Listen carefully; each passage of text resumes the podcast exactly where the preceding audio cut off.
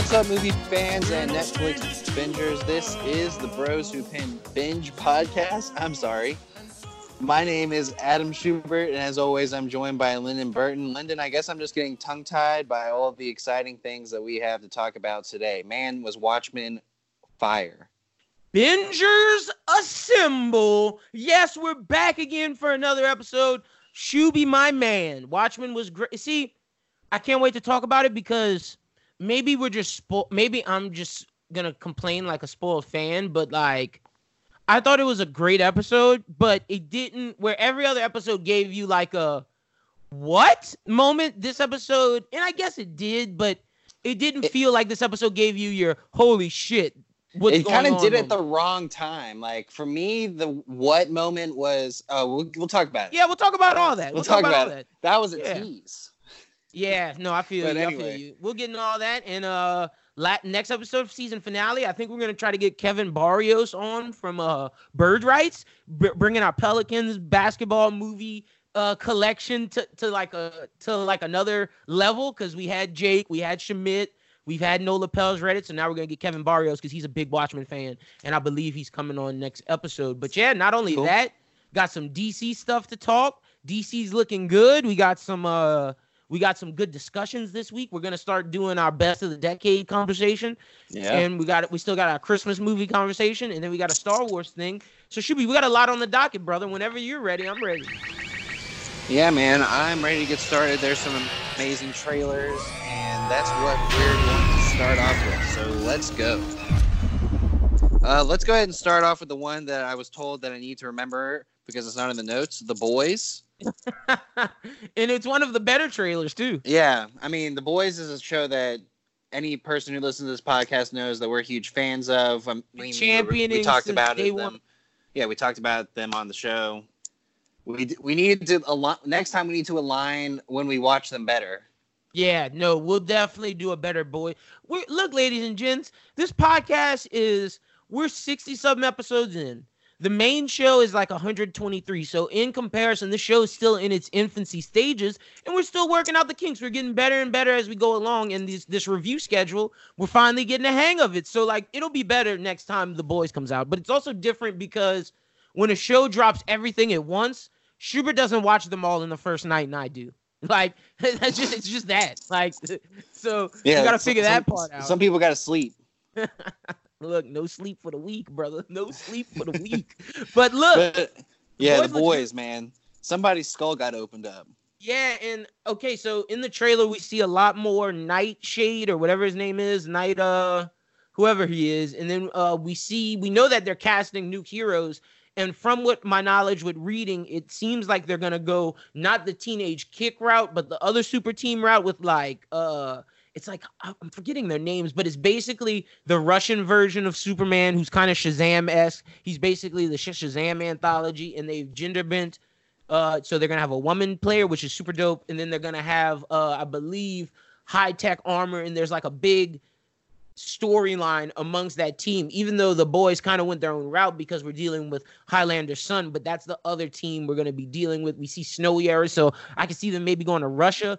I'm just super excited for the boys to come back in 2020. Like, I know I said Watchmen was my most anticipated show in 2019, but the boys season two is looking like it's gonna be my most anticipated show in 2020.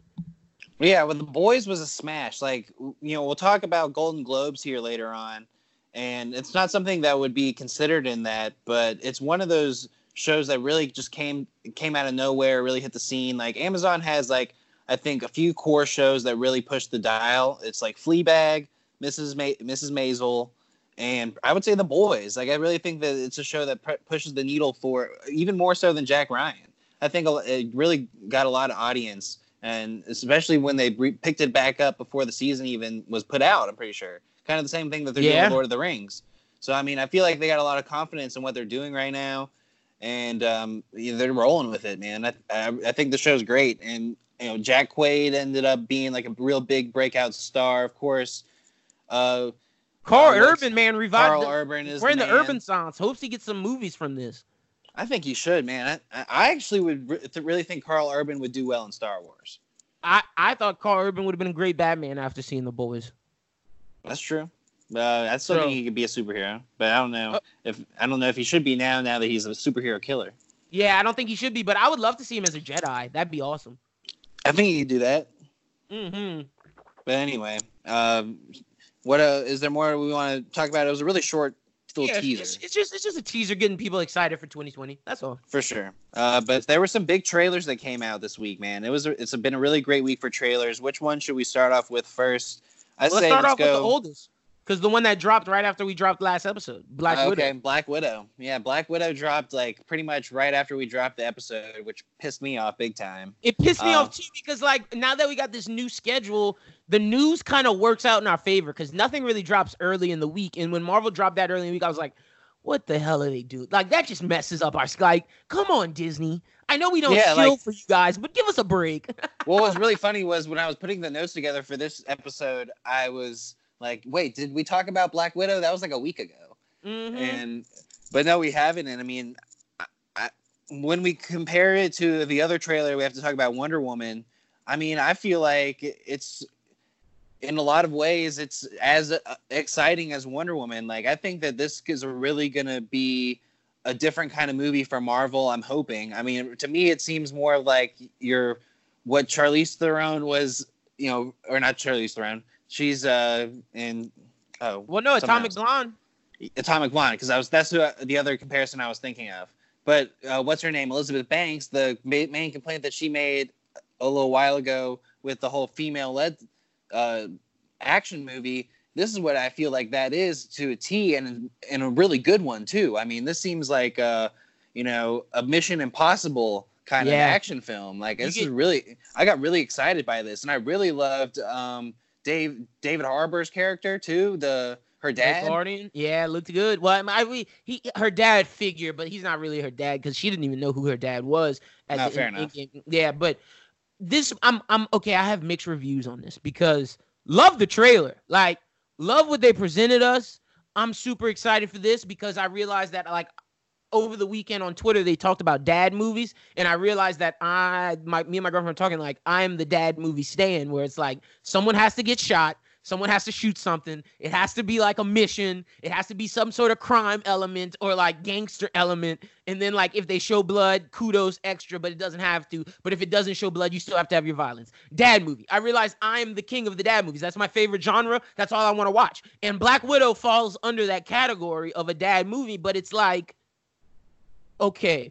And I had this conversation with somebody on Twitter. Shout out to the to the person I had the conversation on Twitter. Uh, I'm sorry, I'm forgetting your name. I just got to pull up the tweets and I'll give you credit. But he was talking about how why don't why did they show Robert Downey Jr.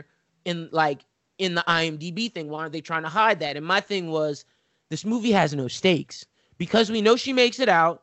We know Iron Man makes it out. Like the only thing this movie is setting up for the future is maybe that Taskmaster may come back, and I'm hoping that or he does. that or that her sister may take up the mantle. Yeah, and like so it's like what's the real purpose of this movie? If they don't have anything like this, I feel like it's kind of I don't want to say disrespectful to Black Widow, but she should have been the first Marvel superhero movie. This shows me she should have been. And it's just like damn, if you'd have did this before Civil War, like after Civil War, I might have appreciated it more. Like I just feel like there's no stakes. There's only a couple things we're looking forward to see carry over.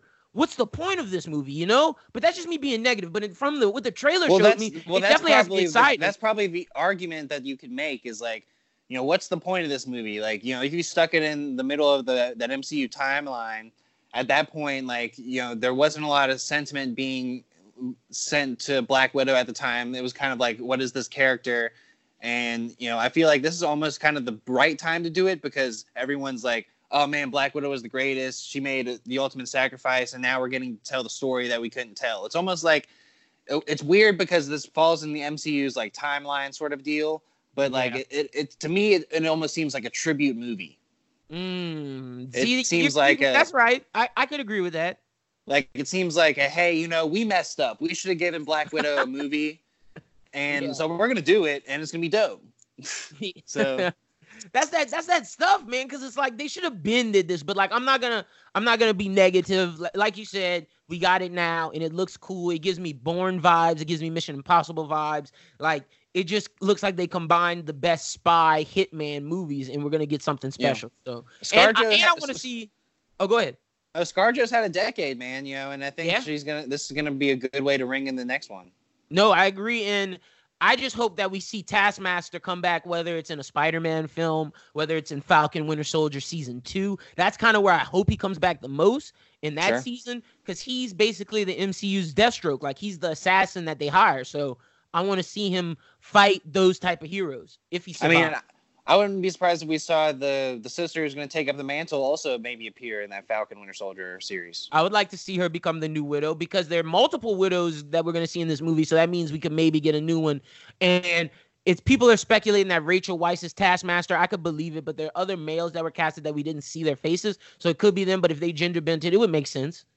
Oh yeah, and at that point, I would think that she would have to be because what would else would you have Rachel Rachel Weisz be? Like she's a big time actress. She was like the mentor E, so like it could be the big reveal. But a lot of people are predicting that, so it's something that like if it happens, it'll be like, yeah, we were right. But like I, Marvel never really does that, so like hopefully it's it's something different.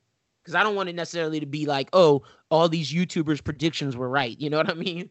That's fair. No, we So- we, we we don't want all the YouTubers to get the predictions. yeah, no, it only comes to us. Yeah, exactly. nah, we're just joking, YouTubers. We we we like y'all. Don't even trip. But uh Schubert, yeah, man, that's all I got on Black Widow. Good movie. There's nothing really to speculate going forward with the MCU because, like I said, it's only either like you said, her uh, one of the sisters, one of the other widows who can maybe take up the mantle, or seeing Taskmaster later down the line. Oh, Red Yeah. Guardian was dope, but like I don't think we'll see him too much. this is this is basically that the movie for him. yeah, um, exactly. But I, I think this is like a good role for David Harbour. I think he's gonna kill this. Yeah, I think he's gonna do a good job. It looked like he had like super strength, so he might have Yeah. like the Steve Rogers serum. But decent trailer, man. It got me more excited for Black Widow than I was. Got to give it Yeah, I'm. I'm. It's it's a must see for me now. Like I, Yeah, I no, have to see 100%. that movie. I'm with you. Um, but let's talk about the other big female-led superhero movie, Wonder Woman 1984. Okay, we're honest on this trailer. I was Yeah. honest when Titans finale wasn't that great. I was honest when I didn't like certain Marvel stuff, Captain Marvel. I'm gonna be honest now.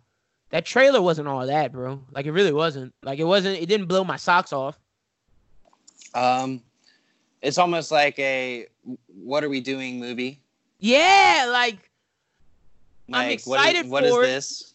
I'm excited for, but it didn't like where everybody on the internet's like, oh yeah, this looks dope. Like, bring it on. Like, I'm still lukewarm. Like, I need to see the plot trailer because Maxwell Lord, cool, but like, is he gonna fight? Like, he's not a fighting type villain. Steve, I still don't understand I, how we Chris haven't even Pine's seen. Cheetah in the costume. And that's to me like, and I'm hearing rumors that she's actually like Cheetah, like she transforms. The poster's just a MacGuffin, like she's gonna transform. But like, when does she transform? Is it's like what you said with Joker? Is this gonna happen in the last 35 minutes of the movie where we're gonna have uh Kristen Wiig being Kristen Wiig for the first hour and some change, or is she gonna be Cheetah like halfway through?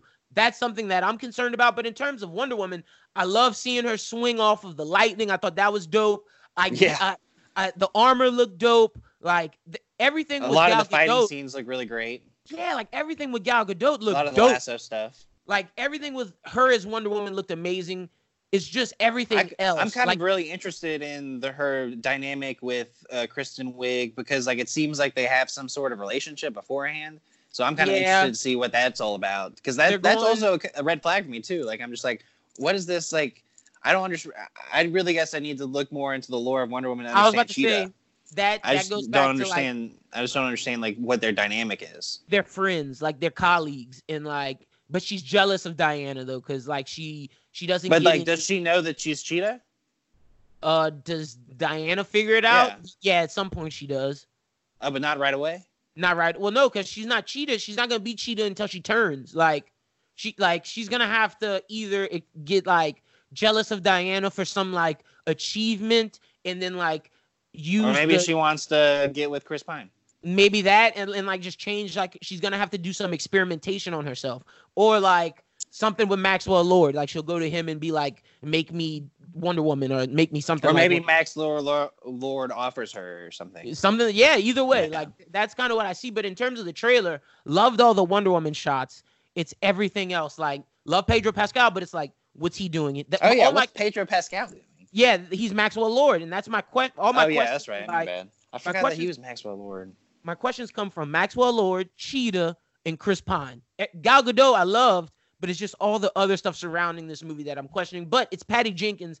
I don't think she's gonna make a bad movie, so I, I'm excited for this. This is It- still my most anticipated superhero movie of next year. The- but the trailer just didn't blow my socks away. The other thing I didn't like is it totally gave you that Stranger Things three thing where I was like, hey, look, it's the '80s. Oh well, yeah, that's I mean, of course, because it's I mean it's Wonder Woman 1984. They're they're leaning heavy into that. Or and like and uh American Horror Story did the same thing. It was like the whole thing was like, oh, bright, bright, bright, 80s, 80s, 80s. Like we get it, it's the 80s.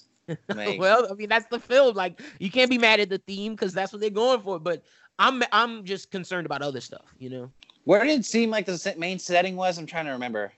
it's uh it's all around America during the Cold War. Yeah, because I want to say they were in Miami at one point, huh? It looked like it, Yeah. where like And then art once- was shining and whatnot. and once they were in the with the White House. But I did I did like the Maxwell Lords kind of this Jordan Belfort like I'm gonna sell you a dream like of the 80s big business type guy. So Sure. it fit. I, I just need to see how how it plays together. So but- with uh with Chris Pine's character, he's, he's gonna be like what, what we saw that tweet where he's gonna be like the Kenny. Oh no, I, th- I think he's a I, I don't think he's a vision. I think he's really there, but I think he's not gonna be around by the end of the film. That's what I'm saying. We're gonna kill him every every uh Wonder Woman movie. Oh, I don't think he's coming back after this. Mm. uh, maybe who knows though? But I, I just feel like this is some sort of wish, some sort of uh What some kind of magic thing? yeah, I feel like it's either Ares, her brother, like her younger brother, coming to like uh take up after her, the father of Ares, or this is some sort of Maxwell Lord is like because he's a mind control person, so maybe he like hacked like she, he mind controlled Diana and make her really believe it's there, but it's not really there. Like not a vision, but like some real like she's seeing this and she believes it there, and it's gonna be part of his bigger plot or like this yeah like you said some magic wish fulfillment type stuff It'd be interesting if it was magic because that would kind of start and and you know bringing us into that element of the whole Yeah. DC verse. true so but i mean Uh. solid trailer not as good as black widow's trailer but solid Well, let's keep with the theme and talk about Mulan. oh i i didn't really like this trailer like this is probably the trailer i like the least out of all the ones we're about to talk about Yeah, I, I was kind of really surprised they put out a trailer because I thought this was getting moved back and I thought they were doing a lot of stuff to this. more reshots more reshoots and they are it's Yeah. just okay so we I like the score. this- we talked about this before my biggest complaint how okay you don't have mushu you don't have shang you don't have the songs is this still gonna work They put the song "Reflection" in it as like a. It's like going to be in the score. but you you get what I'm saying. Like it's not Yeah, a it's music. just- well, it's not a musical. It doesn't it's need to not be like musical. But it's just like if you're gonna lean on the action, lean on the action. Like I don't want a drama bit. Like if you're gonna drama base it, you should have just made it like the animated film. If you're gonna lean on the historical accuracy, then go make it more action, make it more kung fu, make it more fighting. And it doesn't seem like it's that movie. It kind of seems like it's trying to be a little bit of both, and like it's just not. It's where not I, I, working. I agree with what you're saying. It should have leaned into one or the other. Yeah, like if you're gonna take the songs and all the the cartoony stuff out, then let's do it for real. Don't just well, I have feel like I'm not even going to recognize the storyline past her leaving her house.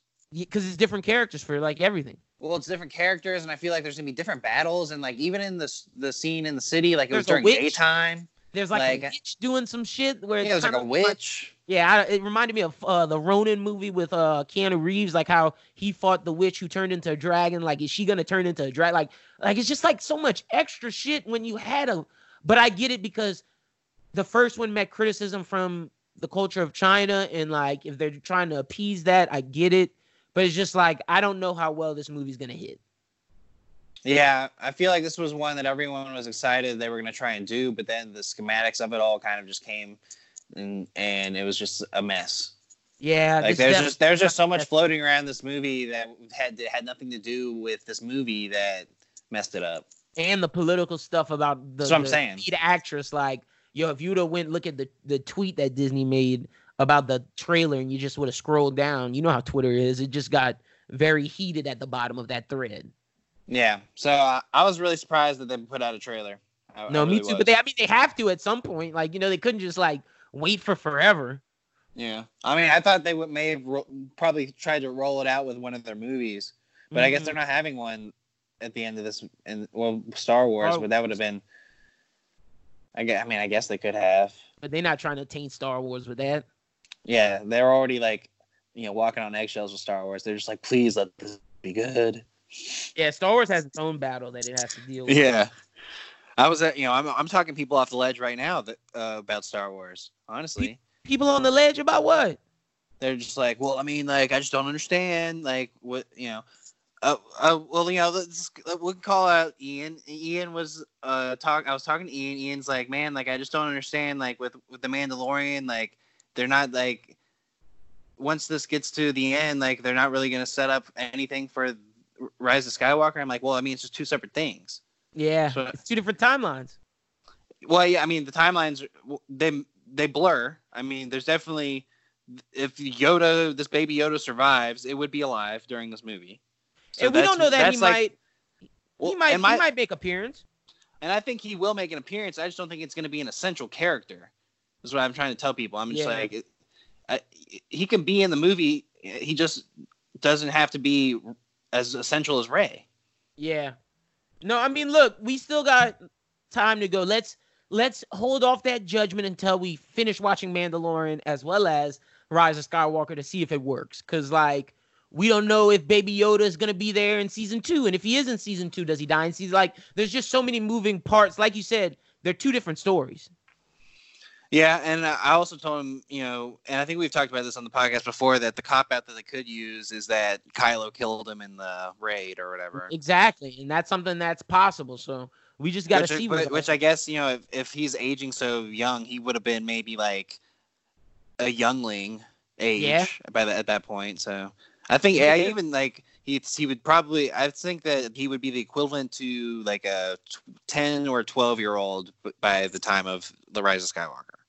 Yep, yeah, no, I, feel you. But we're we're we divulged a little bit. Let's we got no time left to die. Yo, Right. that James Bond trailer looked good to me. Yeah, I look, I look pretty good. The one thing that pissed me off about it is it makes me re- realize that I need to go watch Spectre again. Yo, that's the same thing I said. Yo, that's hilarious that we because yeah, I was like, I don't really remember what happened with Blofeld. I need to go watch that whole little thread again. Like, Yeah, why do I need to care about like what happened with well, Spectre? they're it, all was, it was connected. crap. Because because Casino They're Royale barely connects all to- connected. It's Casino Royale connects to Skyfall, which connects or or Quantum. I forget the order of those. Yeah, you, you uh, Skyfall's the third one. But Okay, yeah. um, Quantum but, yeah, man.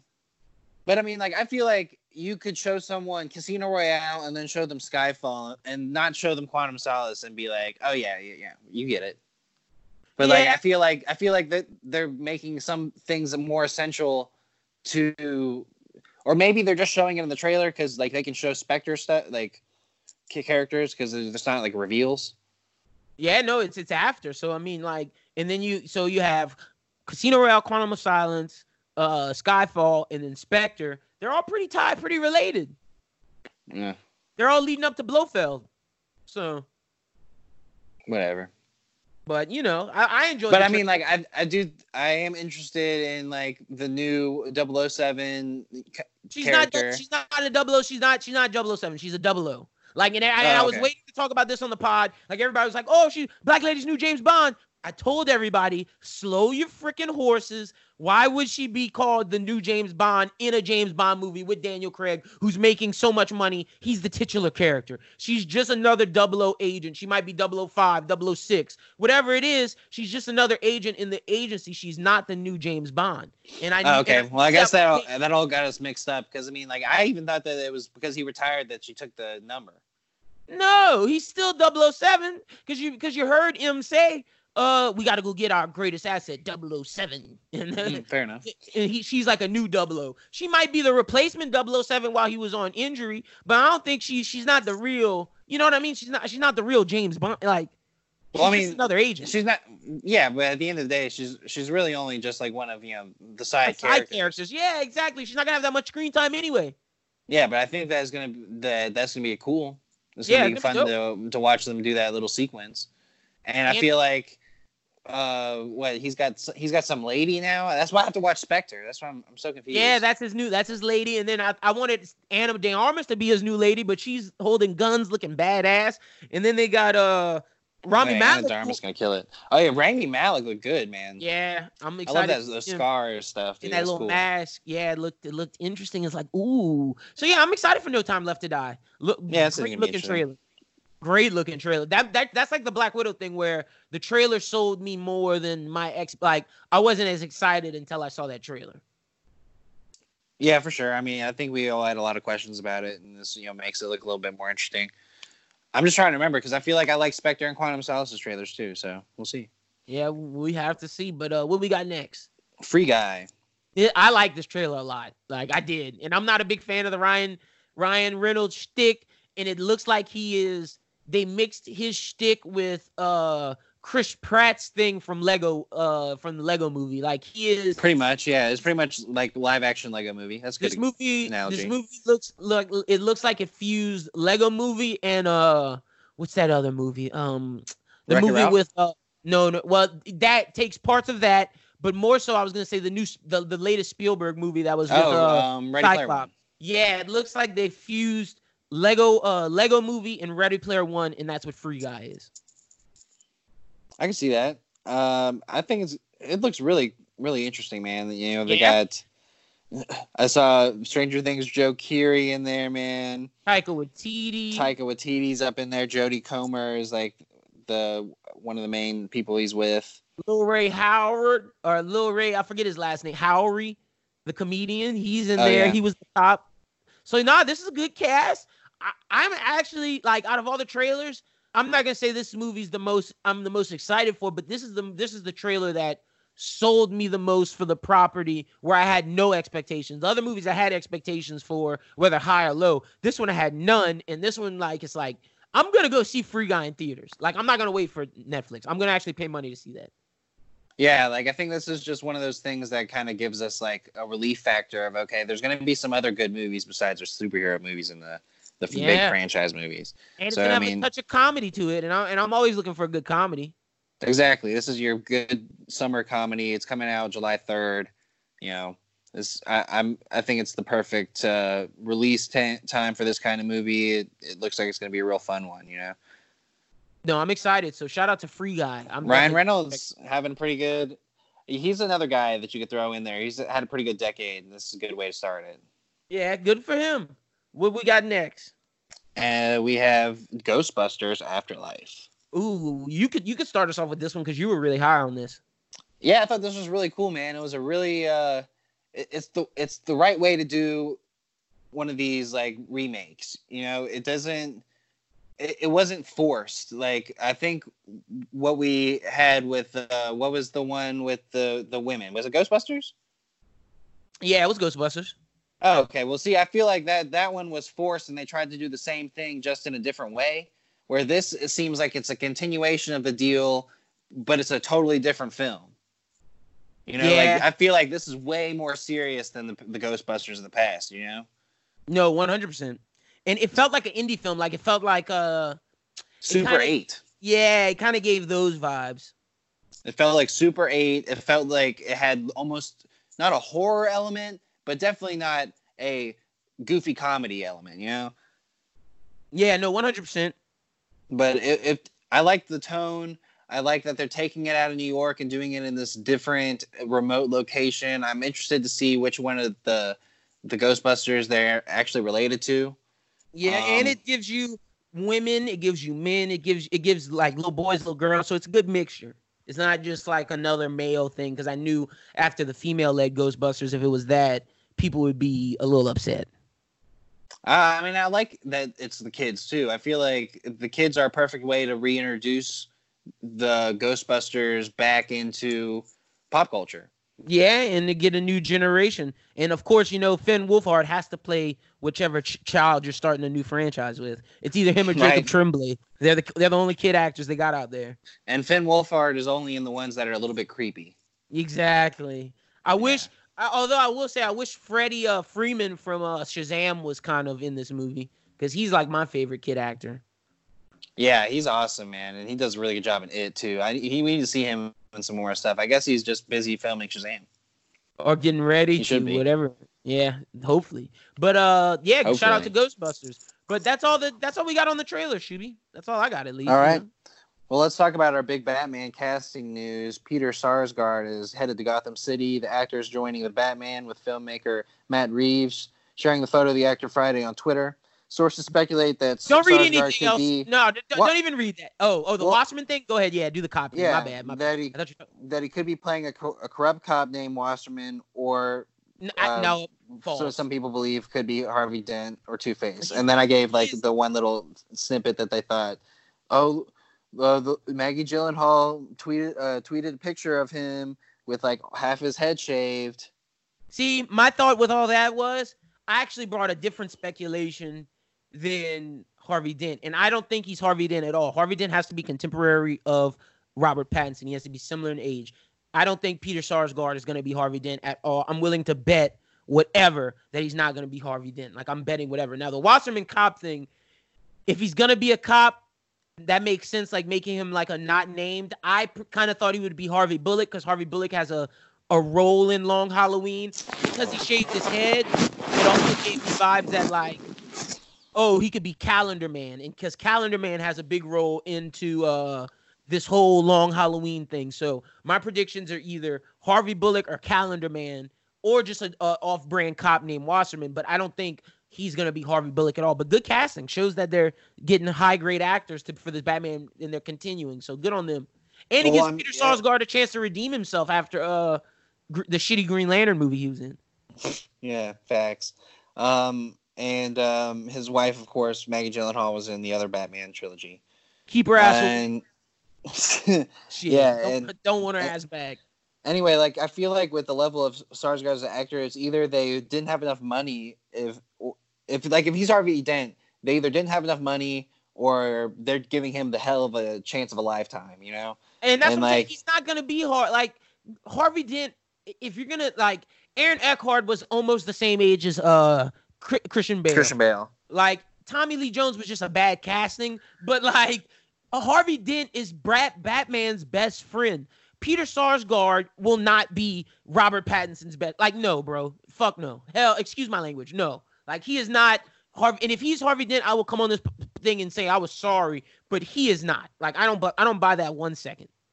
No, I mean I just feel like he, and that's really not a knock on him. It's just you know with the the gravity of a character that Harvey Dent is. Like I feel like if you're just You're not gonna, gonna get surround, Peter gonna- Sarsgaard. like if you're gonna go get Paul Dano and Colin Farrell like to play the villains, you're gonna go get Har- like Peter Sarsgaard to play Harvey Dent. Like that doesn't make any sense. especially after we heard rumors of John David Washington and uh and uh Ma- Matthew McConaughey. Like you're not gonna just drop down to Peter, and that's no disrespect to Peter Sarsgaard.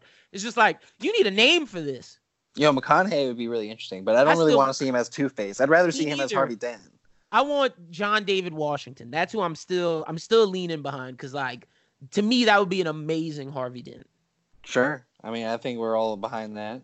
Yeah. So, but uh, next up, we got Disney has hired Jordan Dunn and Michael Koman to uh, pen the script for Aladdin offshoot centered around Prince Prince Anders, the the scene stealing character played by Billy Magnussen in the live action film released earlier this year. The Hollywood Reporter that Magnussen will reprise the part in a feature which is development for Disney Plus. This project is not a sequel to Aladdin, which also is in the planning stages at the studio. This is, can I be honest? This is fucking dumb. Like this is fucking dumb. I did not give a damn about Prince.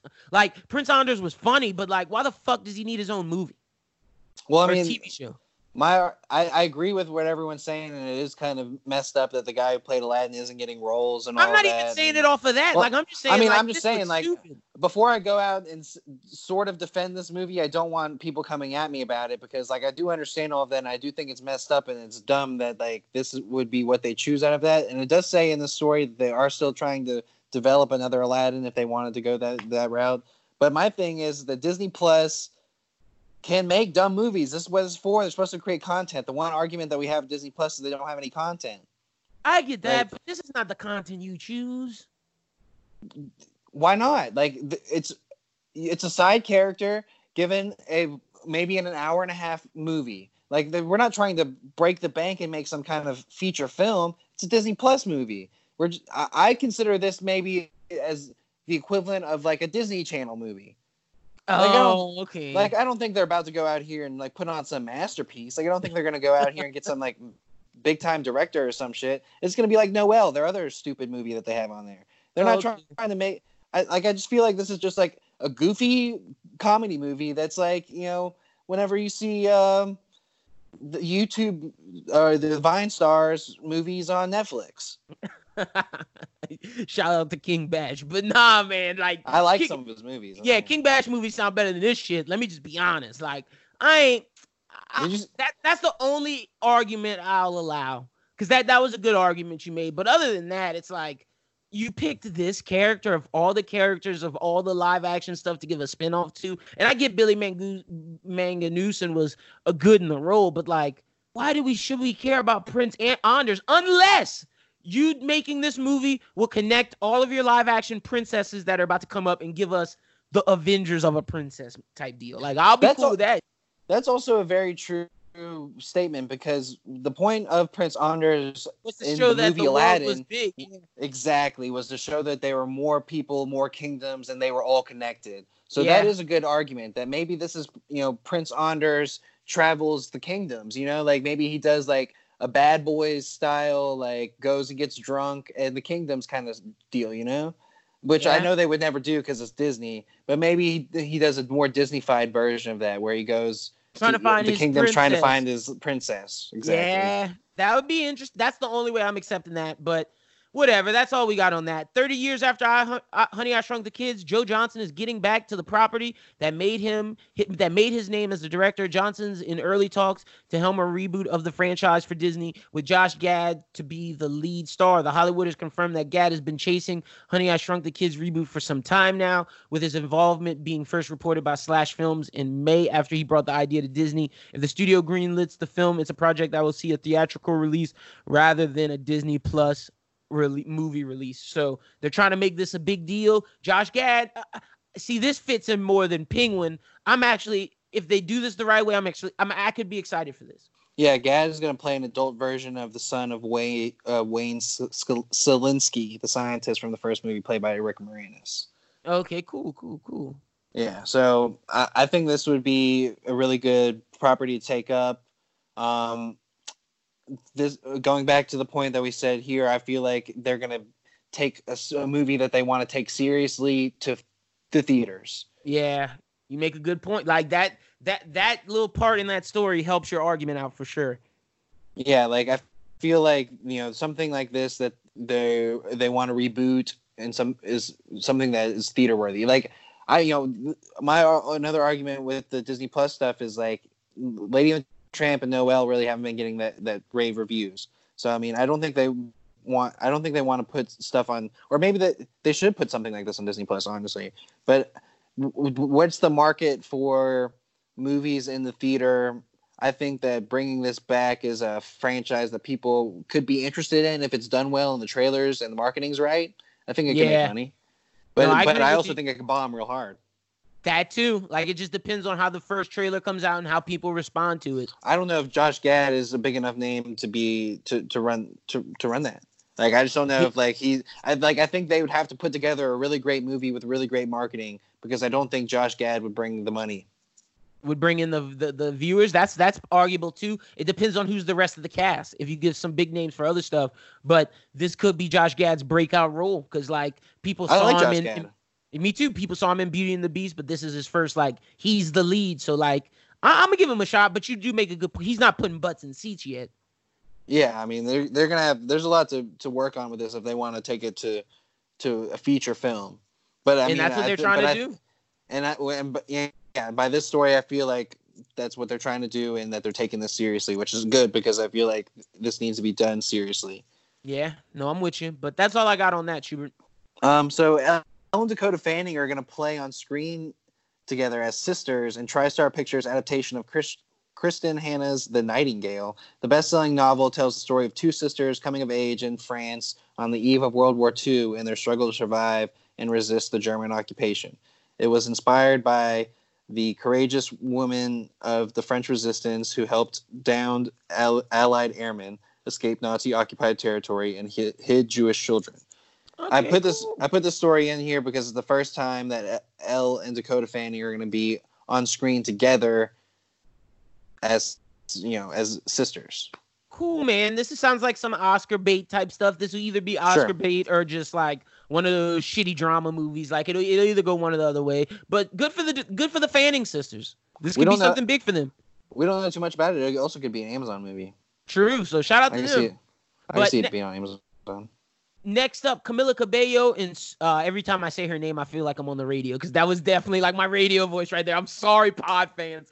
Camila Cabello. How many times do you have to say Camila Cabello's name? Bro, I say her name at least 15 fucking times a night. Like, and it's a night. Like, it's from 7 to midnight. Like, I say her name so much. Oh my gosh. I'm like, I'm sick of it.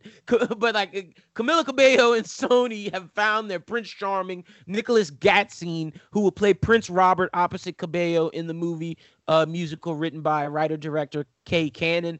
Look, I'm to be in for Cinderella. Good for Camila.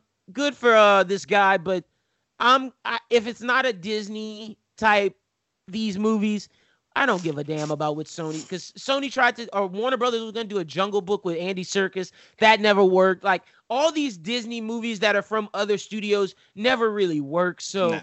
I mean, whatever. Yeah, I mean, I think it's kind of dumb that they were doing this in, in the first place, and they might as well have just gotten Shawn Mendes. Shawn I mean, Mendes, together already. yes, you might as well. But I, huh, I bet uh, Camila was like, "Nah, I need my own bag." I, no, I bet she was like, I, I, I love this boy. He can't act. Yeah, like keep him away from my set. But sure. she she can't act either. But that, I, I digress. Ne- next up, Collider is reporting that two-time Tony Award-nominated actor Jonathan Groff. You may know him from um, Mindhunter. He's the lead in Mindhunter. He is signed on to be a main role in the under in the Matrix Four in an undisclosed role. He's going to be a prominent role in that. So I just want to put that in as like a little side story. But good for Jonathan Groff after Mindhunter, and he looks like the type of dude that could be in Matrix Four. He just gives that vibe off. yeah, I definitely like that that addition in the Matrix Four. I I feel like he's gonna be like a Mr. Smith type character or whatever the new. Like I feel like he's gonna fall on that side of the the fence. Well, he just like he just looks like one of the dudes who would be wearing sunglasses, you know. Yeah, no, one hundred percent. I'm with you on that. But that's all I got on that story. All right. Well, the last story I have before we talk about the Golden Globe knobs is that Reno 911 is going to return with a new season on Quibi. Cool. Cool. so I just thought that was a cool thing to mention, but we're not really you know, pushing Quibi too hard. We don't really Yeah. know much about it. when we get more information, we will let y'all know. I did see that they had a job opening available that was very interesting. Though. I was just brow- I was I was browsing your website today, and they had like something something out there. So I'm not gonna say it because I don't want everyone flocking to it. But Shouldn't have fucking said it on the pod, D. it's probably gone already. Maybe, yeah, you never know. But uh let's get to these Golden Globe noms. I left that to you because you probably have them pulled up. I do have them pulled up. So for best motion picture in a drama, it's 1917, which we haven't seen yet. The Irishman, Joker, Marriage Story, which you just saw, and The Two Yep. Popes. Uh, So- I feel like this is I either feel gonna go.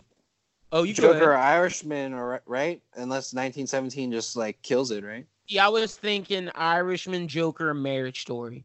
Joker won Con or whatever the Toronto Film Festival. Irishman, Scorsese, and Marriage Story is like this drama about life.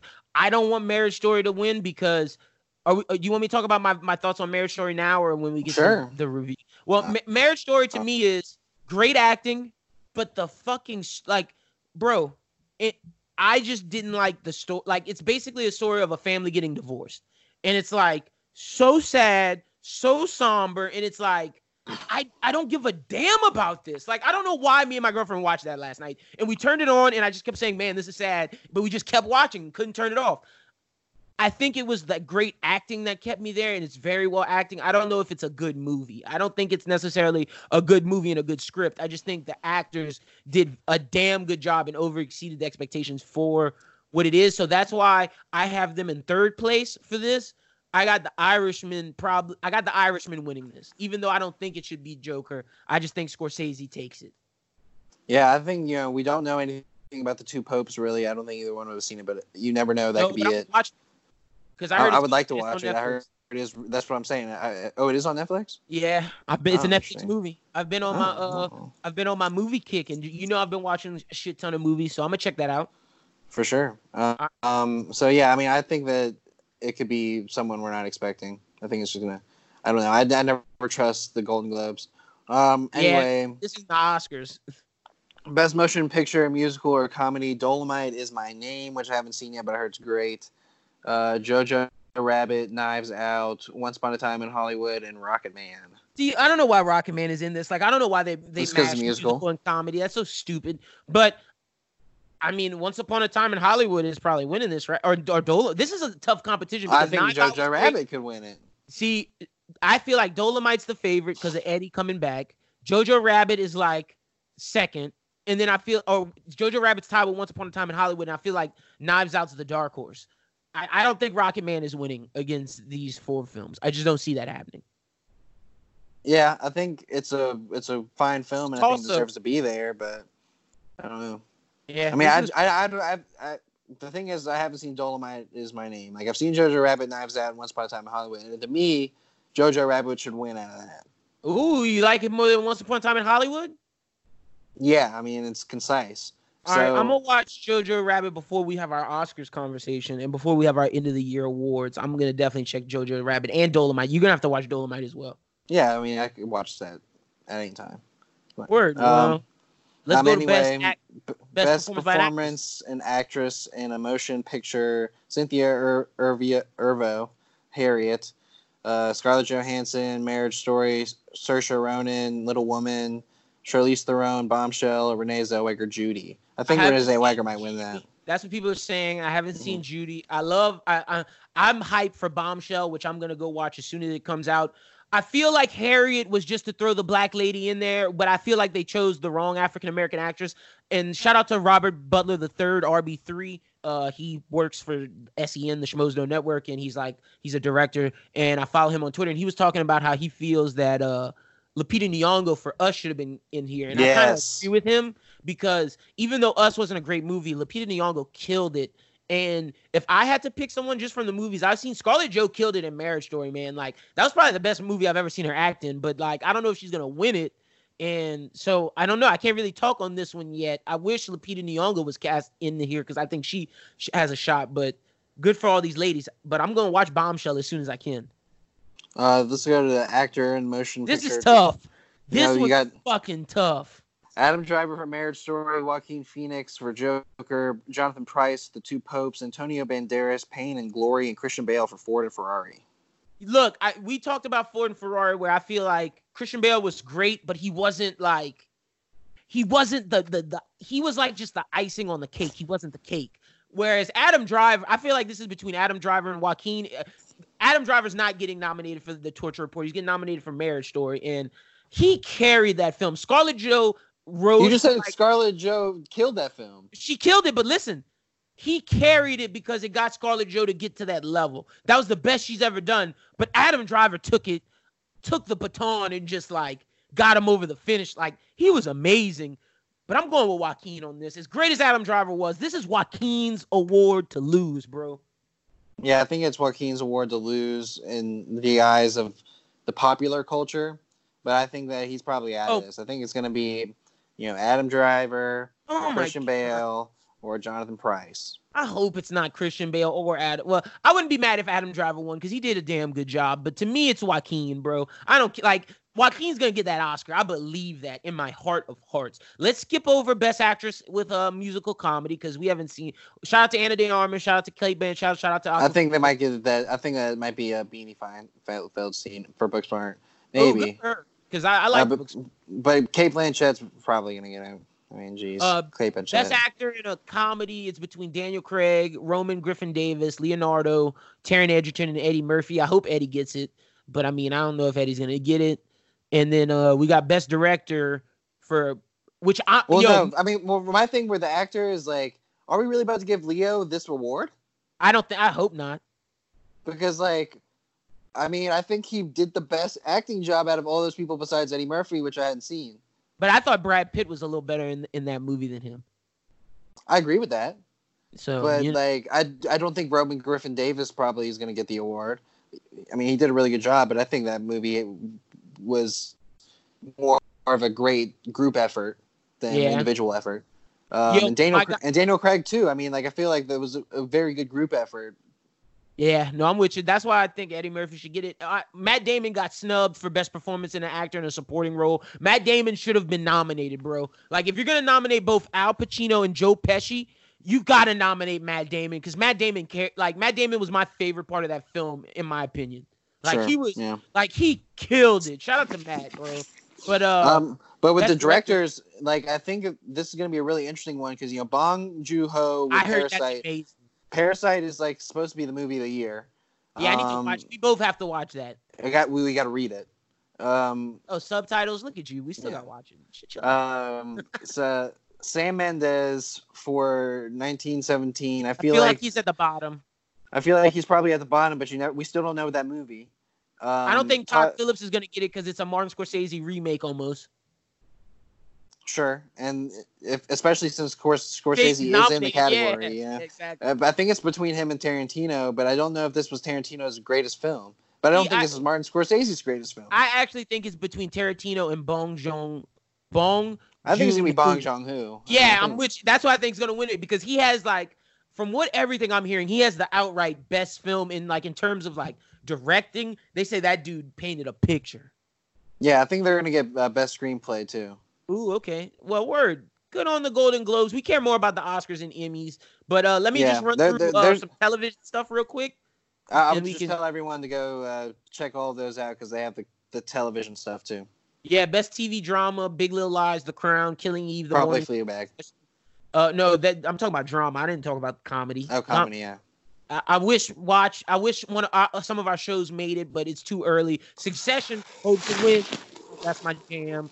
Um, comedy TV. We got Barry, Fleabag, Kominsky, Message, Mrs. Maisel, Politician. I think it's gonna be between Barry or Fleabag, like Shuby was Yeah. saying. But it were dope. Golden Globes. We'll talk more award stuff from when we get to the winners, but we care more about Emmys and Oscars. What we got next, Shuby? Uh, so next we are going to talk about the box office. Um, so it was the Mr. Rogers biopic, Beautiful Day in the Neighborhood, with 5.2 million over the weekend. Queen and Slim with 6.5 million. Ford and Ferrari also with 6.5 million over the weekend. Knives Out 14.2 million over the weekend. Frozen with 34.7 over the weekend, adding to their totals already. good for those movies. Nothing surprising. Everything seems about the right way. So dope. Pretty- yeah, pretty much. Uh, so let's get to the movie on the rise. Um, You can start. All right. Uh, well, I forgot to mention that Mrs. Maisel is coming out last Friday, and it, so it has, and so that's all out on Amazon for your viewing pleasures, and also on Hulu. They just released a show called Reprisal. I don't know much about the show, but it it does uh, star. Oh man, I can't remember her name now, but she was the actress who was in um, the the show Timeless that I really liked. Abigail Spencer is her name and she she's the lead actress in that, and it's the a new Netflix or not Netflix Hulu series it has all the episodes out on it, so might be something worth checking out. Nice, nice. Is that it? Um, oh, no, yeah. I.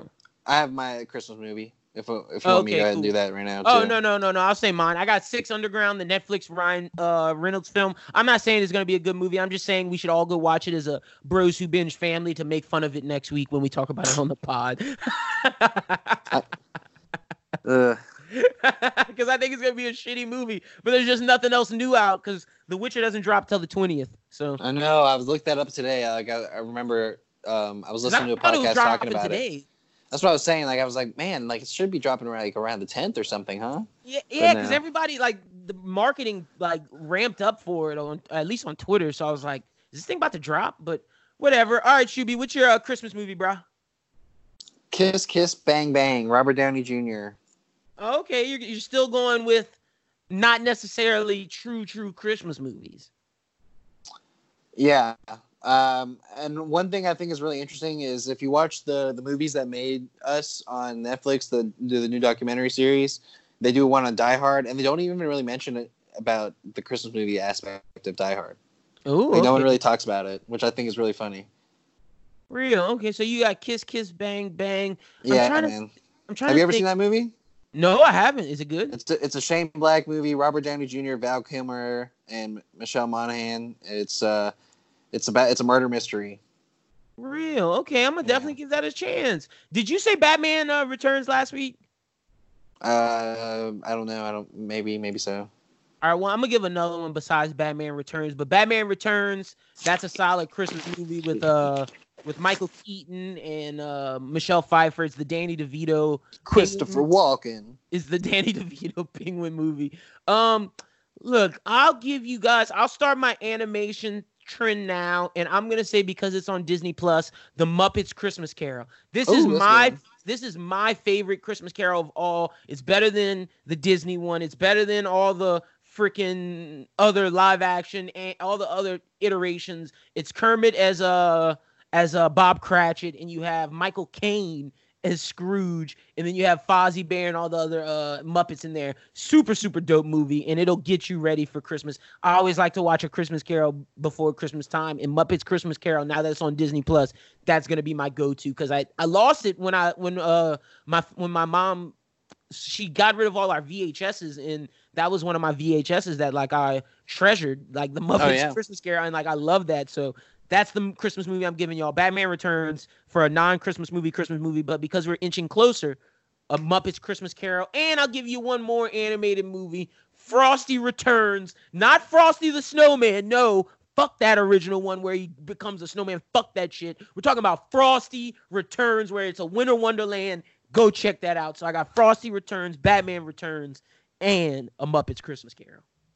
Oh, I guess if uh, since I'll throw out another one, Harold and Kumar Christmas. Ooh, okay, okay. See, Schubert's never gonna give y'all those classic Christmas because he doesn't like Christmas. He's giving y'all these these these out there ones.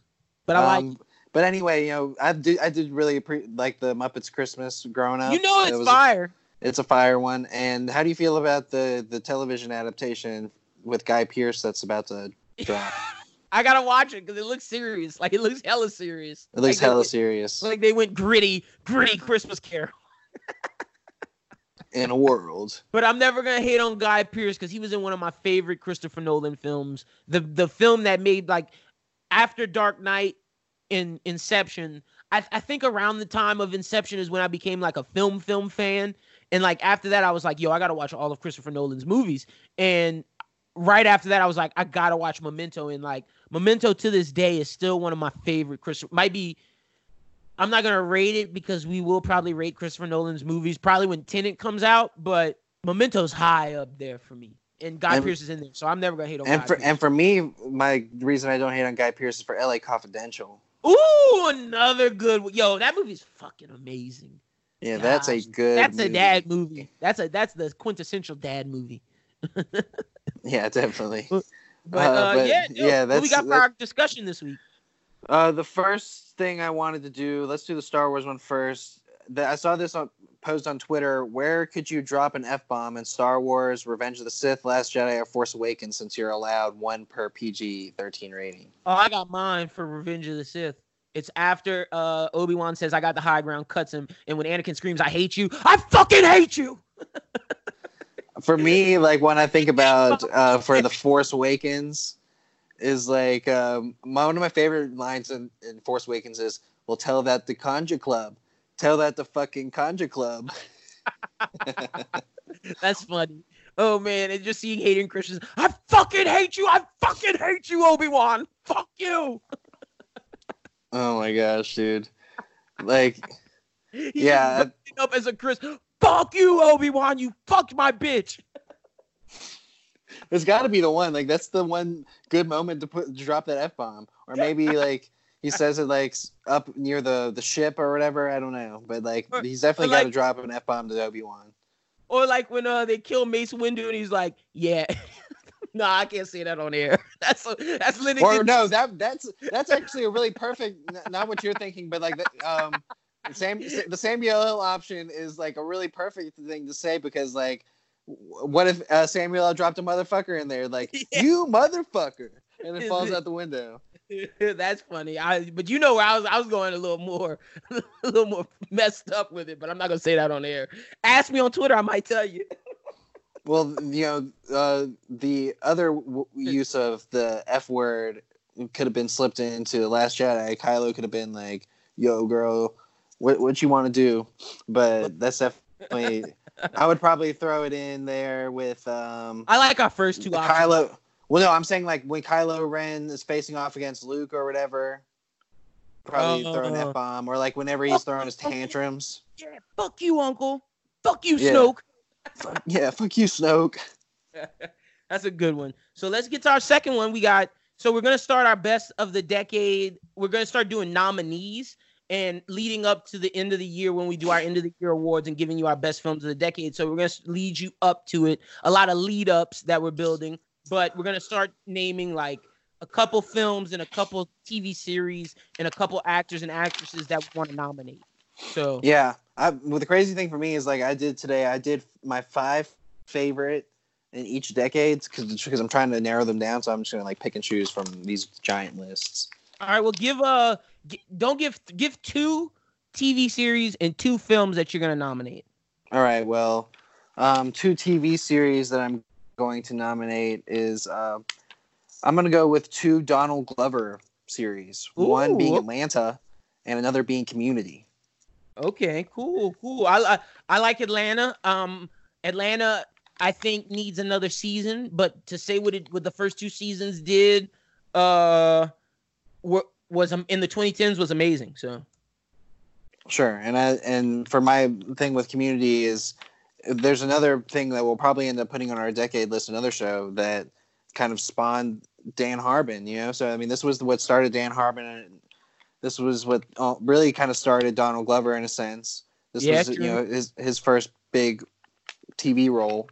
Um, I you know I think this movie or not movie but TV show was a pretty pretty big out of the comedies, but there's definitely a lot out there. So I'm just let, you know wanted to name some, and that kind of goes into one thing I want to say for my actors is I definitely want to nominate Donald Glover for Ooh, um, act, actor of the real? decade.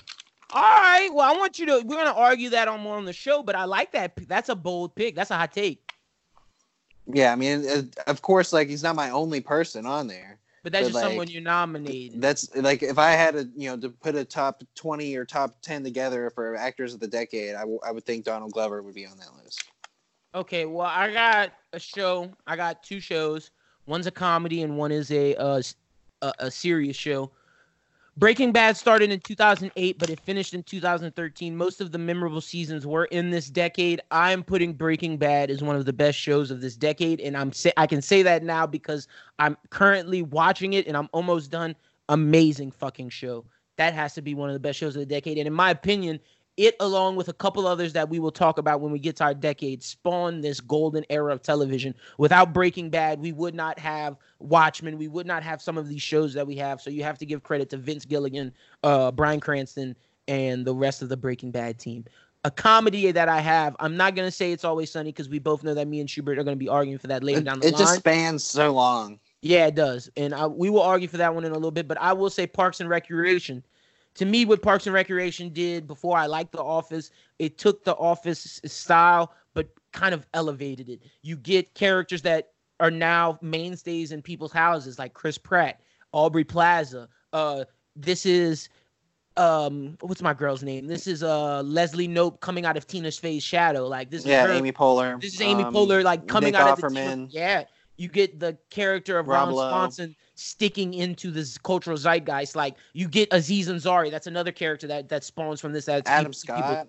like Adam Scott. Like this show just has creators and people in it that have spanned the decade and are arguably some of the best in the decade. And without this show, you do not get the Aziz Ansari, you don't get the Chris Pratt, you don't get the Aubrey Plazas. Like this show Rashida lot. Jones too. Rash- Rashida Jones, and then you get the reinvigoration of uh my boy, um, what's his name?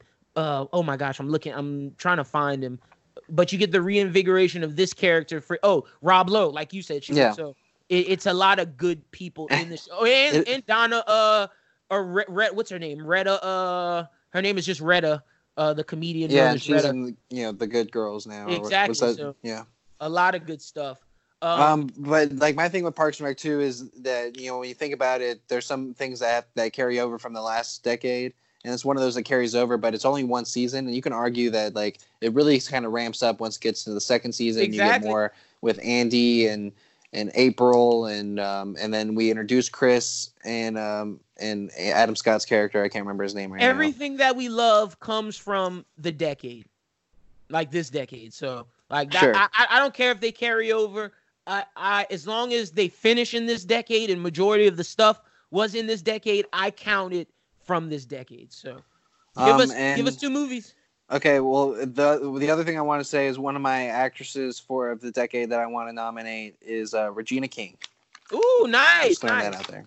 Nice. Okay, well I'll do my Uh, actors and act. Let me do let me do my my two. I'll nominate Amy Adams for best of the decade for actresses, and I'll nominate Ryan Gosling for best of the actors of this decade. Very solid, you know. And Ryan Gosling spans throughout the entire decade too. From you know he, he did Drive in 2011 to Yep. doing La La La Land, La La Land. Yep.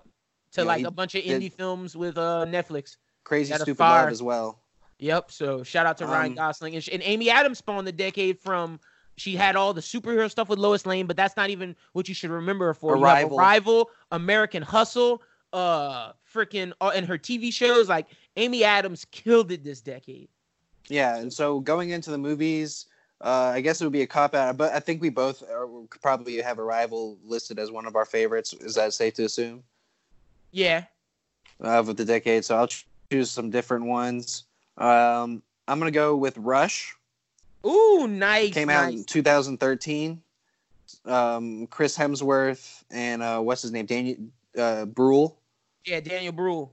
Yeah, he's uh, that, that that was a really solid movie, and um, one that's kind of topping a lot of people's charts, and it also tops mine is uh, Mad Max Fury Road.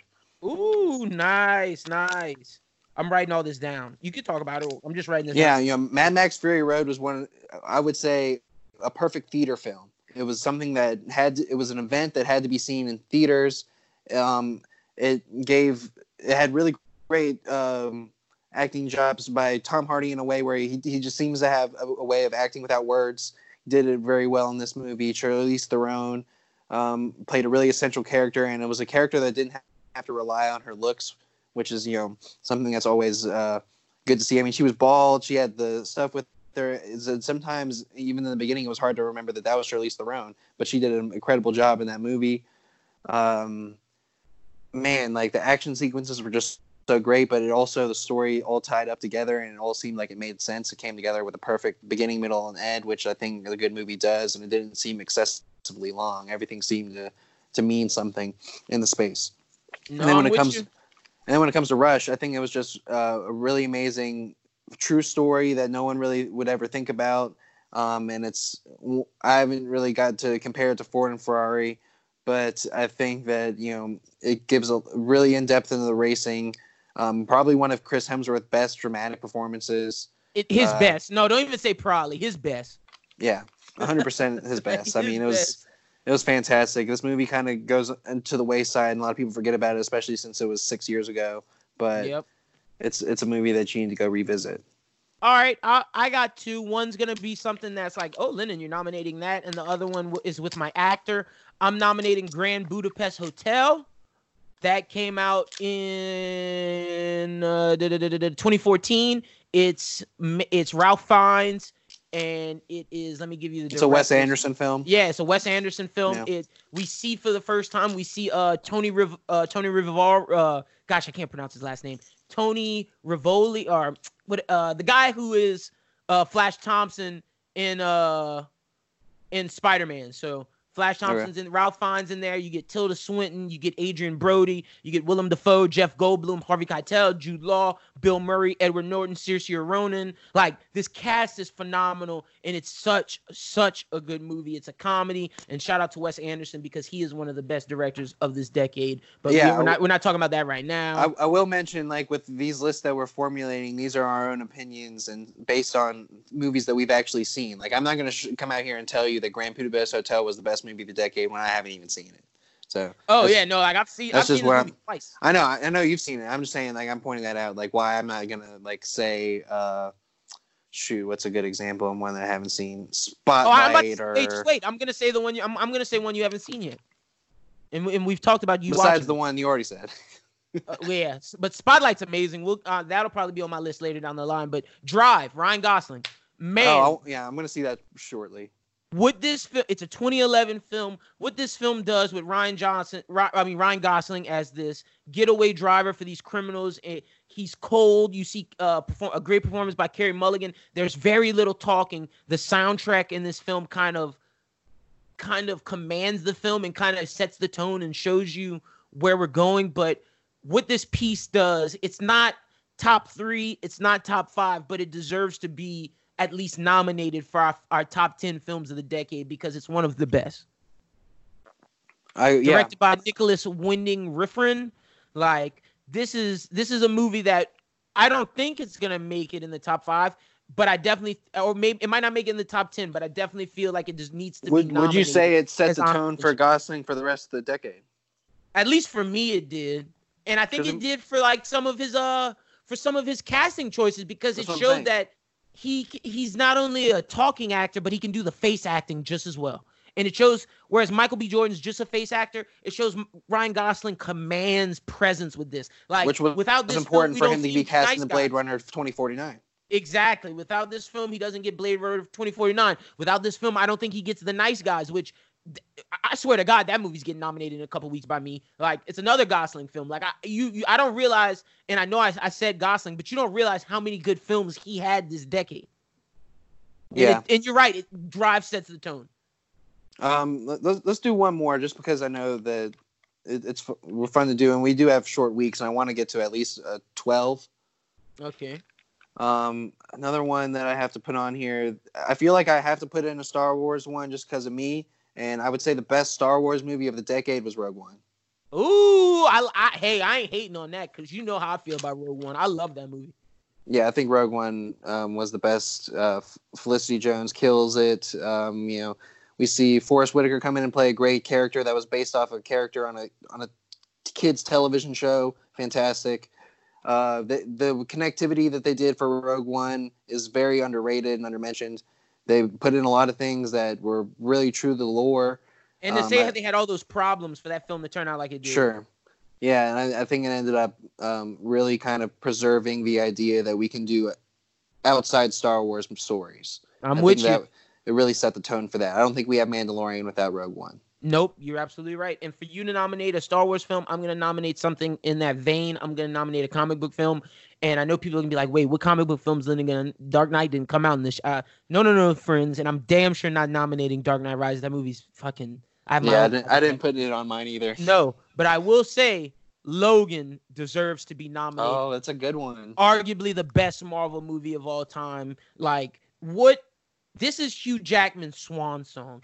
This film what it does with Hugh Jackman to see Logan come from what he was in the first X-Men film and to get him in this film and care so much about him, to care so much about Patrick Stewart, to care about Dafne Keen, who this is her start and you don't even really know her, but to see Logan go through all of this with villains that we don't necessarily it's not the it doesn't matter about them. It's the journey of watching this man that we've known for damn near 10 years before slowly with, die on the film. Seeing Patrick Stewart too, you know. To see these men that we've known slowly die on the camera, it's agonizing. It's it's sad, but then when they find peace, it's reassuring. It, it it's we it, it gives me kind of this. We're all gonna die, but it's about what you do while you're alive and how you handle your life before you die. That's kind of the message I get from Logan. It's like, even though you're gonna die, don't just sit in your pity party and, and, and wallow in it. No, even if you mess up, you can redeem yourself and you can still find that inner peace before you do die. And Logan is such a good film. Shout out to James Mangold. This film has to be nominated. Yeah, I agree. I agree with that. Logan, I think was it really hit a hit brick wall when it got to the Oscars because it was in such a great year. Um, yeah, that it didn't get the, so like I feel like that's a movie that really deserves to be recognized in the decade, especially a decade filled with comic book movies. This is one that kind of rose above the genre. Yep, no, I agree with you. So, word, let's get to our reviews. I'm gonna be honest, Shuby, and I'm glad you have Harley question mark. We're gonna re- we're gonna have to review Harley Quinn next week because I didn't get a chance to watch it. Okay, well, yeah. I mean, I just didn't know if that was something we wanted to review on a week to week basis anyway, because it's not really something that has like a a thorough plot line it's kind of like it, does have a thorough plot line in a sense, but it is kind of one offs. Yeah, true. So, but let's But uh it- let's talk Mandalorian. Yeah, let's talk Mandalorian, man. You uh you were really high on this episode. Yeah, man, this is my this is my favorite episode of the, the series, and I know people are gonna be like, "What? This is a filler?" No, this show, what this episode was, it was Cowboy Bebop. It was it was Trigun. Like I loved it from the fact that okay, he meets this rookie bounty hunter. There's there's a episode just of Cowboy Bebop just like this, and he meets this guy who is dumb version of Han Solo. He's Han Solo if he's dumb in an asshole and just not the Han Solo we love. I love his aesthetic from the hoop earring to like the goggles to like the drifter look. And it's like, okay, we have to go take out this bounty so I can make money so I can pay for my ship repairs. And and this young brash kid's trying to join the guild. He doesn't know about the Mandalorian's problems, but he's like, yeah, I could kill him. And Mando's like, bro, you can't kill this assassin. She's like super strong. He's like, I'll give you all the money. I just want the, the the kill for it. So they go take they go on their speeder bikes and they're going towards the lady, which I love the scene seeing them on the speeder bikes. It just gave me prequel vibes of when Anakin was flying across Tatooine on his speeder bike. And speaking of Tatooine, we're on Tatooine, the first mention of a planet. Like what the fuck? Yes, Well, and they go. also go back and well, it's not the first mention of a planet because they do mention that they were on um, Sorgan when Oh, they okay. were for the uh, san- sanctuary, but they also went back and told us what the planet was that he shot his way out of with the Mandalorians in Episode Three. Ooh, Um, that was what she that was what she was telling him when she was like, uh, when when he was like, um, I haven't seen a Mandalorian in a very long time. Do you know of the the what happened on uh, whatever the oh planet she was? yeah, Nevarro, then- Nevarro, something like that. Yeah, yeah, pretty much. And so like that was that was the planet that they were on. So that was the first kind of mentions. And we also realized that that planet we were on earlier wasn't Tatooine. Mm, yep, and and the reason That's why the Mandalorian can be on Tatooine is because there's a no bounty hunter presence because of after Luke and them the did everything. Yeah, well, and, and after all of Luke and in the the events of uh La- Return of the Jedi and the New Hope and all that, they got the bounty hunters out of there. Didn't Return of the Jedi take place on Tatooine with Jabba and all that? Uh, the yeah, the beginning. Yeah, that's what I'm talking about. So after that, like they got the bounty hunters out of there. Like they they no, I mean that- was more than that. I, there's more- there's more to that, but you're you're on the right track. All right, all right. Well, I'm just trying to connect the dots. But so they go get this assassin, and the, cool way where how they got to throw the flares in the air. The Mandalorian's such a smart dude, and it just shows how strong his best guard is. Well- he's taking shots. It's so cool because you know this is almost like, and I was thinking about this when I was watching it on the rewatch today. Is that he's very much the, the sort of the James Bond of Star Wars at this point with all of his gadgets. You know, he's Pretty much. He's got He's all sorts of, di- yeah, or Batman. That's a good example too. Uh, so like, I really like that dynamic in his character that he kind of has a way to fix any situation. Yep. So they capture the lady after a cool fight. The Mandalorian kind of uses the dude as a decoy, and he, he's just a shitty bounty hunter, man. He's just, but he's funny, and I and I enjoyed his character. Where some people on Twitter didn't really like Yeah. him because he's dumb Han Solo to me. Yeah, I think Jake Cannavale did a very great job, and you can tell where he grabs influences. He got it from Alden Ehrenreich. He got it from Harrison Ford. He he got he got it from you know even in, in a sense Riz Ahmed, um, Yeah. some of the characters from Rogue One. Like he really felt like th- a film character. Yeah, he did. which which I really appreciated. Like he, he, I really bought and sold his character to a T, and even the humor. I thought the humor was great. Even Me you know, too. we have to mention Amy Sedaris. Amy Sedaris' comedy was great. Yeah, and I, some people thought she was campy. I actually, I, I it, it gave Some me, of her lines were a little bit goofy. They were, but it gave me Rebels and and Clone Wars vibes. Like it worked for me. It just it didn't. Whereas uh Geraldo or whatever the dude in the episode one hit the little blue dude, Yeah. Horatio Sanz his comedy didn't work for me, but this worked. No. Yeah, I thought Amy Sedaris was funny. I, I But- think she did a good job, and I like that. It, it was one of those things where, like, you know, people who know me would be like, "Well, where was the Filoni moment, Adam? Where you know he took us out of this the deal?" I think that maybe it was him w- with Amy Sedaris, but I think Amy Sedaris did such a good job, um, you know, giving us some, giving us a little bit of background commentary, comedy that really kind of made it work for the whole episode. Gotta give Filoni his props because this episode was way better than the first. Like he, it shows like he's grown.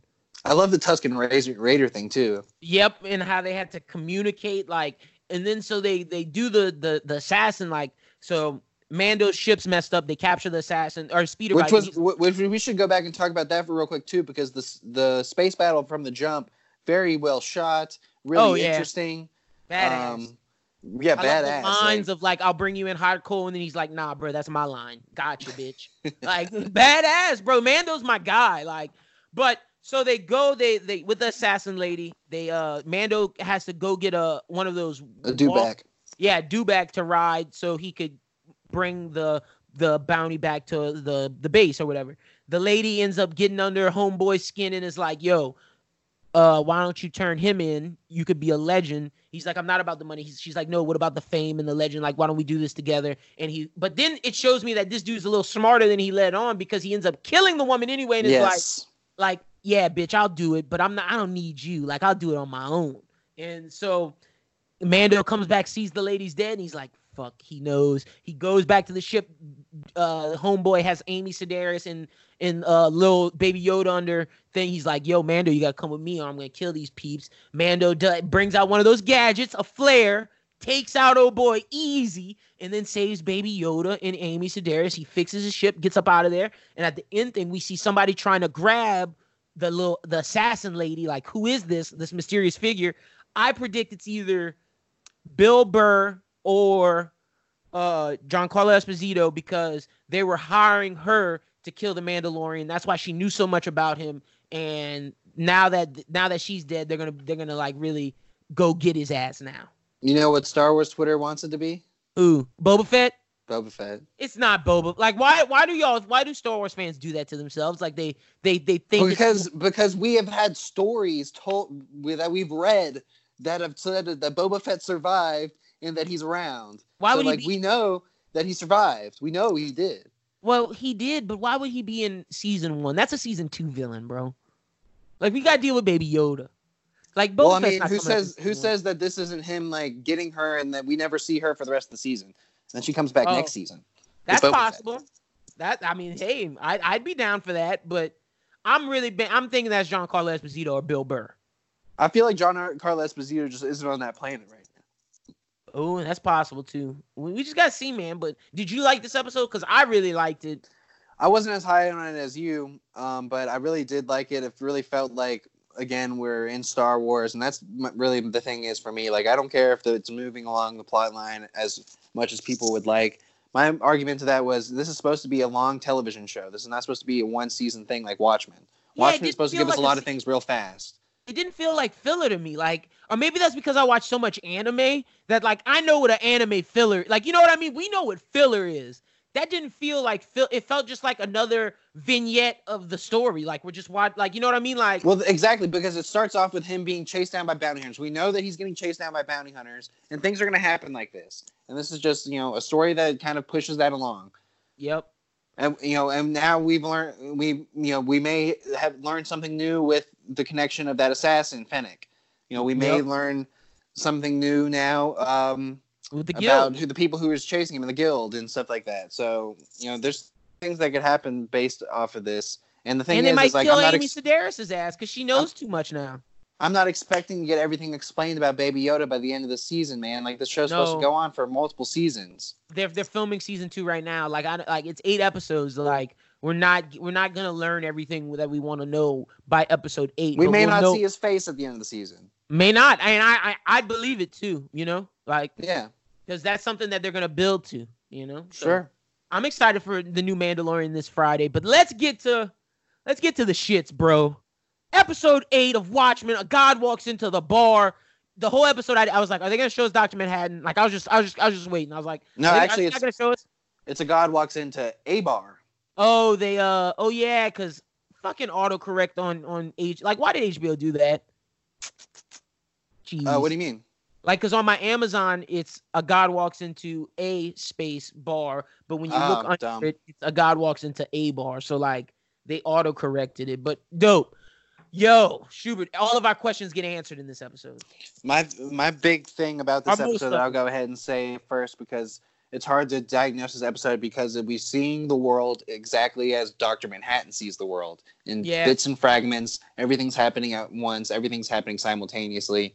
It's crazy. It's a lot, but it's really really for- interesting. You get all your answers, yeah. For uh, where Adrian Veidt is, we get who those Crookshanks and uh and the Butler are. There, there's some people that John met as a and kid. the gamekeeper too. Yeah, and the gamekeeper. Game the gamekeeper's Adam. Lo and behold, he's the first. He's the, He's first, one, man. yeah. yeah, of the thing. We find out why uh Dr. Manhattan looks like Calvin Abar or is Calvin Abar because they took his body. They took Dr. Manhattan took his skin so he, she could look more comfortable for Angela instead of being uh blue the whole time. We figure out that Angela set in motion the situation. Oh well, no, let me even get before that. We found out that Adrian puts the plan A for the original ending to Watchmen was for him to erase the memories of Dr. Manhattan and him not know he's him by putting this thing in his head. That's what Angela does. So after they have their big fight, he forgets all of his memories and only can use his Dr. Manhattan powers in life or death situations. And that's why they have the years of peace because he doesn't know who he is and they don't have to deal with him always looking through time and whatnot and messing up their relationship. Also, that's why on the White Night, he was able to save Angela be, and not know anything because he doesn't remember his powers. Also, we figure out that Adrian was sent to uh Europa, which is the planet, which is Jupiter's moon. We find out where the, the place is because um he asked Dr. Manhattan to be there. I don't know why he's a prisoner. I don't know if Dr. Manhattan said to, for him to be a prisoner or not, but that's why he's there. We The one question learn I have is like, how did they figure out that I was Doctor Manhattan? who The cavalry, Lady Trieu, Oh, um, I think Lady Trieu figured it out because of his partnership with uh with with uh, Will Reeves, of course. With Will Reeves. Obviously, that's obviously how she found out. But like, how did the cavalry find? out? Because I think the cavalry found out because of the White Night. Pro- yeah, no, one hundred percent. That makes a lot of sense because once they saw him kill, and then like they but didn't know think who- why wouldn't they? Why wouldn't they? You know, act on that sooner. You know. maybe because the ray they had to build the tachyon ray to defend to defeat him, they didn't know they didn't have the capabilities to do it at that point yet. Probably That's- so. That's what I think. But then when you when Will Reeves talks to Dr. Manhattan before he goes gets the stuff in his head, he sets off emotion about Judd Crawford because it's a time loop paradox thing that Angela told her grandfather about Judd Crawford, which in turns makes him kill her. In in the whole question of what comes first, the chicken or the egg. Beautiful, bro. Like I'm so happy we got this episode because not only does it explain all of the Dr. Manhattan stuff, but it's just as much an Ozymandias episode as it is Dr. Manhattan. That's true. I mean, we got a lot of Oz- Because we've been here. asking for the Ozymandias stuff. And as I teased at the beginning of the show, what I think what the biggest wow moment of this episode was was actually at the very end in the end credits.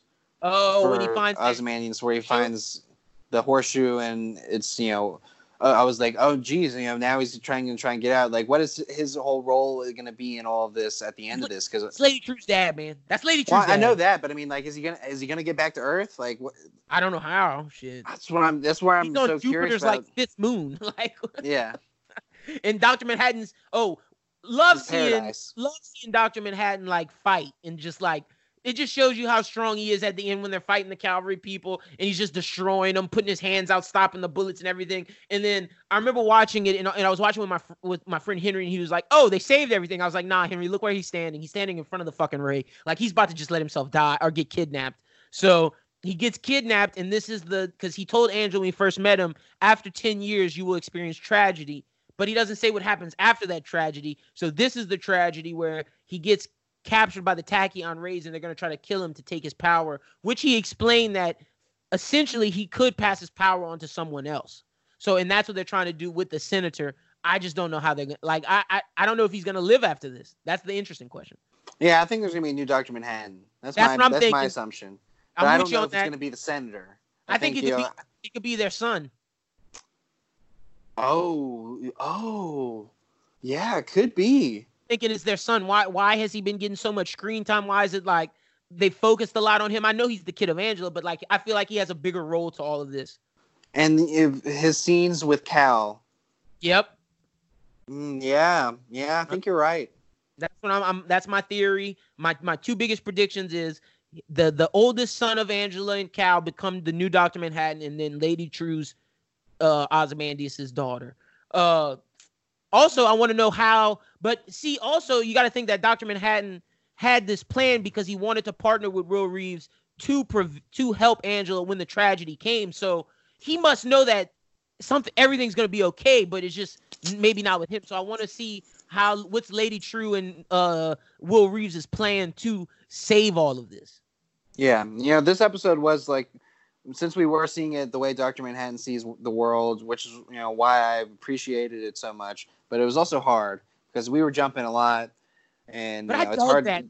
I, I did. did no, I'm saying I dug it. I dug it, but it's just really hard for me to talk about it and recount it now because Oh, I'm yeah. just thinking about it as like, oh, well, this happened, this happened, this happened, this happened, this happened. covered the major stuff, but my main thing with this episode, where I was, where we were talking about earlier, it didn't necessarily give us that wow moment. I know you with Ozymandias at the end, yeah, that was a, but you know what I mean, where it's like, But a lot of people miss that. Yeah, they did, but where you remember how last episode we found out, oh, Cal's Doctor Manhattan, or the episode before, we there's just a, something that we found where this was just the question answers, where it answered like seventy five percent, we still have twenty five percent to answer in the finale. Sure. I mean, there's still questions to be answered, and you know, the thing that I'm the most excited for for the finale is we're gonna find out what's been going on with some of these people we haven't seen in a while. Yeah, Like, like, Looking Glass. You know, uh, the FBI agent. Oh yeah, Laurie Blake. Lloyd Yep. Blake. Uh, What's up with Looking Glass. Keene? What's well, what? Yeah, what's how's it? How's it all going in that building right now? Pretty much, and I feel like Looking Glass is somewhere on the outside trying to. Trying to to save you know, I think that he's gonna have a big part in saving the day. I really yeah, do. me too. Me too. I'm with you.